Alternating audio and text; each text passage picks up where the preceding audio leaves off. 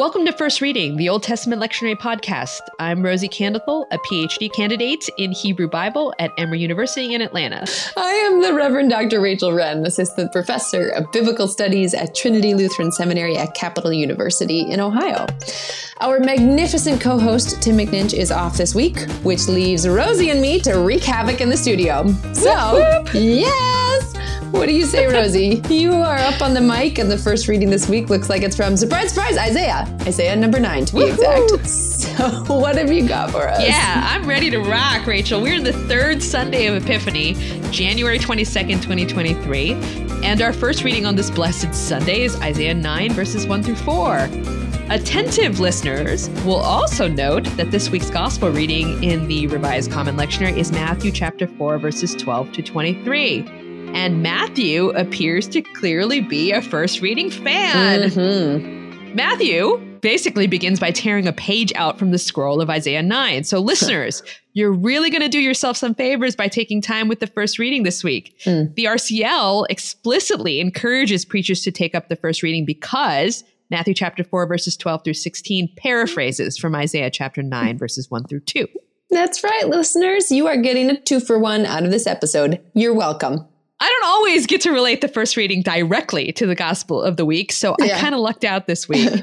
Preachers that were already focusing on the gospel reading will want to know what exactly is going on with this citation from Isaiah 9 mm. and what is first Isaiah, a prophet who likely lived and preached in the 8th century BCE, doing here in Matthew chapter 4, 12 through 16, mm. a text that was probably written almost a thousand years later in the first century CE. Mm. And after the destruction of the Jerusalem temple. Mm. And I'm glad you asked, dear listener, because you came to the right place. There's a lot going on here, yeah. and we at first reading are here to are here to help. That's right. well, let's hear it. What's the help, Rosy? So instead of starting out with the gospel reading and going backwards, I want to put our first reading from Isaiah front and center yes. to help us see what made this text attractive and persuasive to the largely Jewish audience for whom the Gospel of Matthew was originally written? Yes, friends, we are here to help us all avoid eisegesis, which is uh, the tendency to read something into the text that wasn't actually in the text, but we see it because of our own lives.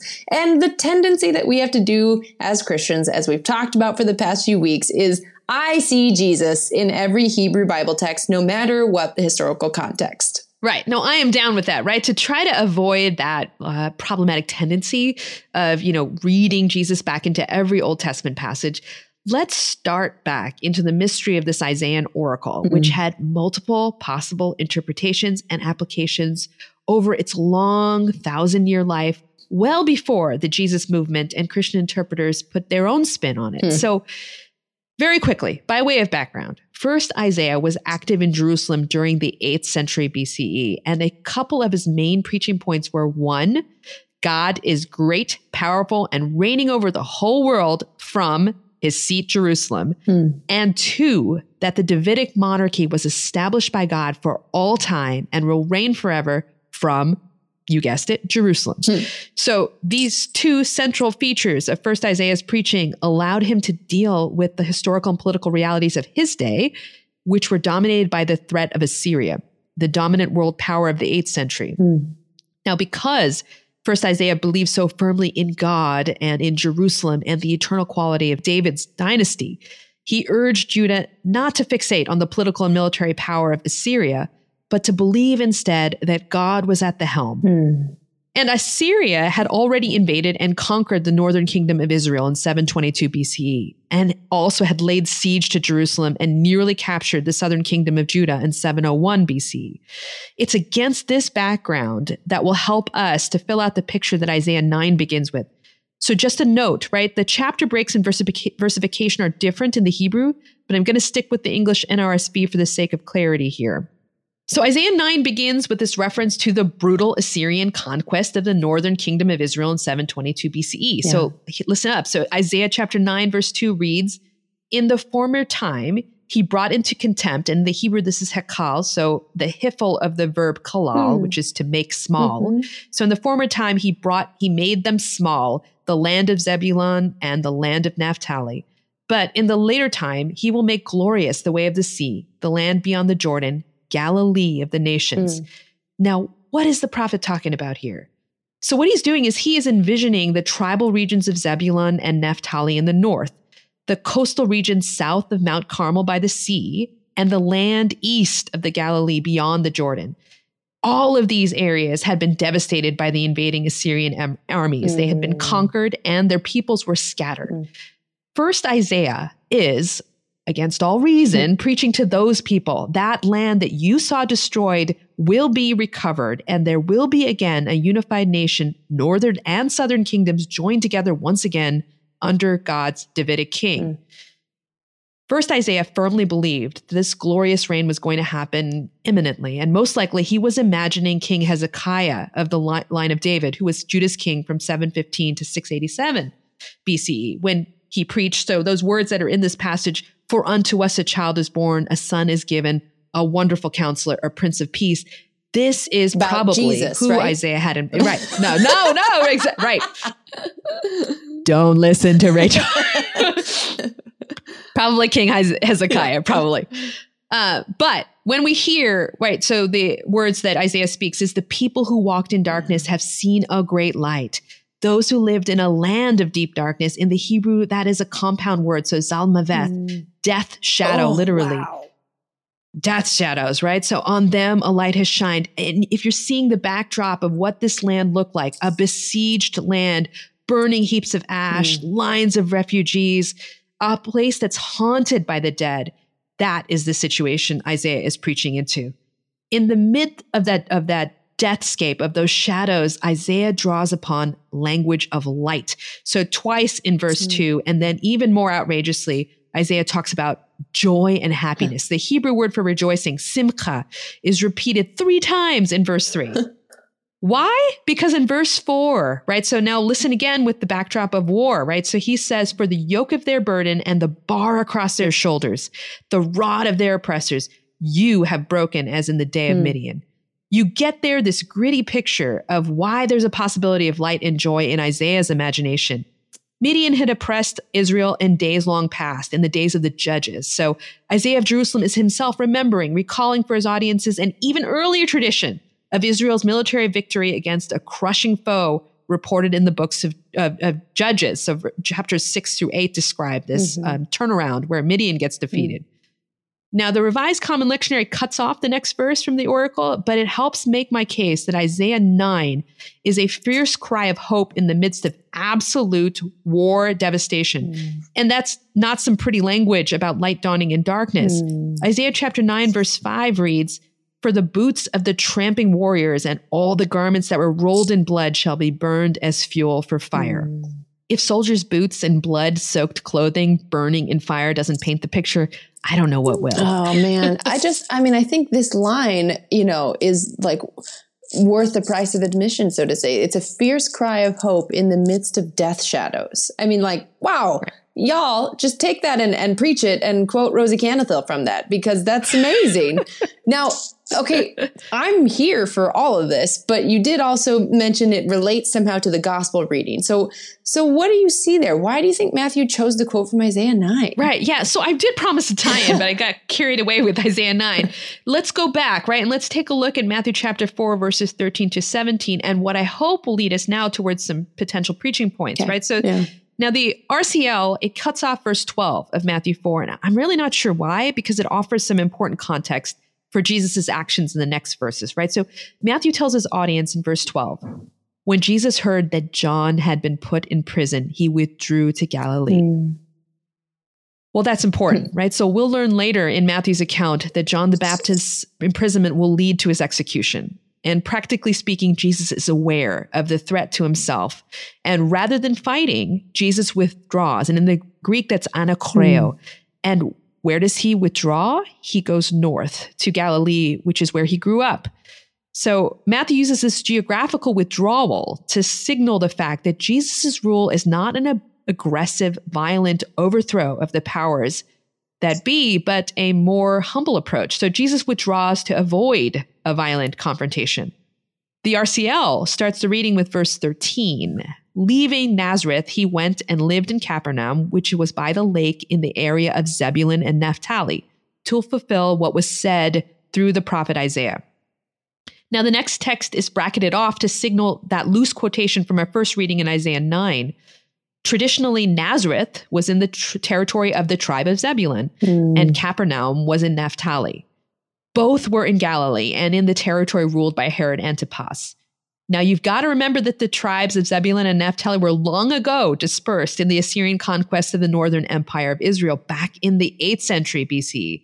So, this reference to Isaiah 9 and to this region belonging to these tribes goes way, way back yeah. to a distant cultural memory. Yeah. Galilee, like much of Palestine in this era, was a mix of Gentile and Jewish cultures. And it seems clear, however, that at the time that Matthew was writing, Galilee was considered a primarily Gentile area. So Matthew draws from Isaiah 9 not only for its connection to a messianic son of David foretold, but also for its expression of Jesus' turn toward the Gentiles and the backwaters of Galilee, something that wasn't really part of the general trend in messianic expectations.